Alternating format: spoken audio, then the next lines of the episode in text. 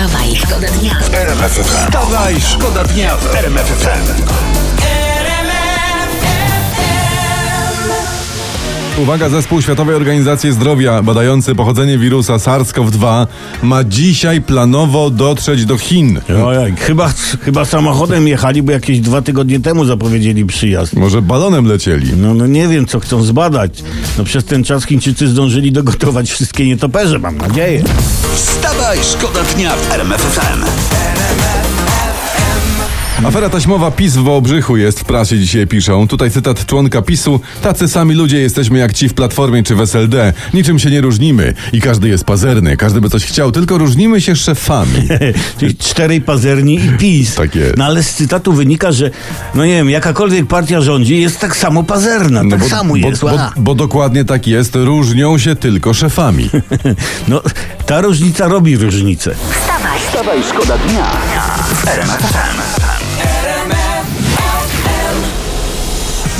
Uwaga, ktoś chyba płaskoziemcy fajnie tłumaczy w internecie o co chodzi z koronawirusem. COVID-19, KOW, czyli cow to jest krowa. Ale czekaj, bo tam jest fała, nie w. Co No dobra, ale dalej. oni mówią, że COW to jest krowa po angielsku. E, ID, czyli ID i identyfikacja, a 19 to w numerologii karmicznej oznaka władzy. A za tym wszystkim mają stać masoni. No, no, no któż by inny? Kurde, ja i Skowron, no oczywiście, że, że masoni. A to, ale wiesz co, to musi być jakaś polska odmiana koronawirusa, bo po przejściu zostawia dwie szare komórki. poranny show w RMF FM. Wstawaj, szkoda dnia. Nawet kilka lat można czekać w kolejce do szczepienia przeciwko koronawirusowi. To są wyliczenia takiego specjalnego kalkulatora, który został stworzony ciekawe. przez panią lekarkę Aleksandrę Zając i doktorantkę Warszawskiego Uniwersytetu Medycznego e, Dominikę Miszewską. I na przykład, uwaga, zdrowy mężczyzna 57-letni według tego kalkulatora, jeżeli będzie utrzymane obecne tempo szczepień, dostanie zastrzyk 20 grudnia 2023, ale to ładnie, bo to przed Wigilią. Za dwa lata. Świętami. Za prawie trzy. Za prawie trzy Tak, lata. tak. Stary, to dostanie ten zastrzyk chyba na pamiątkę. Nie w rękę, ale do ręki. Wstawaj, szkoda dnia w RMF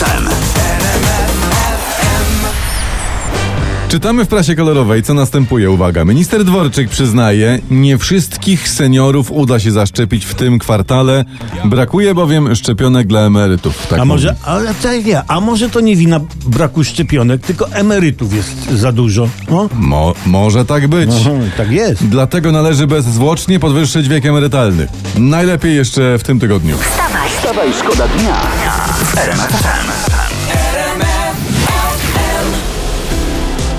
Bund restauratorów się szykuje. Właściciele knajp skrzyknęli się. No i po weekendzie chcą otworzyć swoje lokale. Chcą przyjmować gości na miejscu, mimo zakazów sanitarnych. Tak jest między innymi w Legionowie pod Warszawą. E, pojechał tam nasz reporter Michał Dobrołowicz. Michał, Cześć, dzień dobry panowie. Witaj. Co mówią restauratorzy? Że nie mają już nic do stracenia, nic nie zarabiają teraz, kończą im się oszczędności i będą zapraszać gości, żeby usiedli przy stolikach, ale nie chodzi tylko o biznes, tak mówi mi tu menedżerka restauracji Kinga. Tęsknimy za tymi ludźmi, ludzie tęsknią za nami, a myślę, że jeżeli zachowamy e, reżim sanitarny, no to u nas jest mniejsza prawdopodobność zarażenia się niż w jakimś większym sklepie. Aha.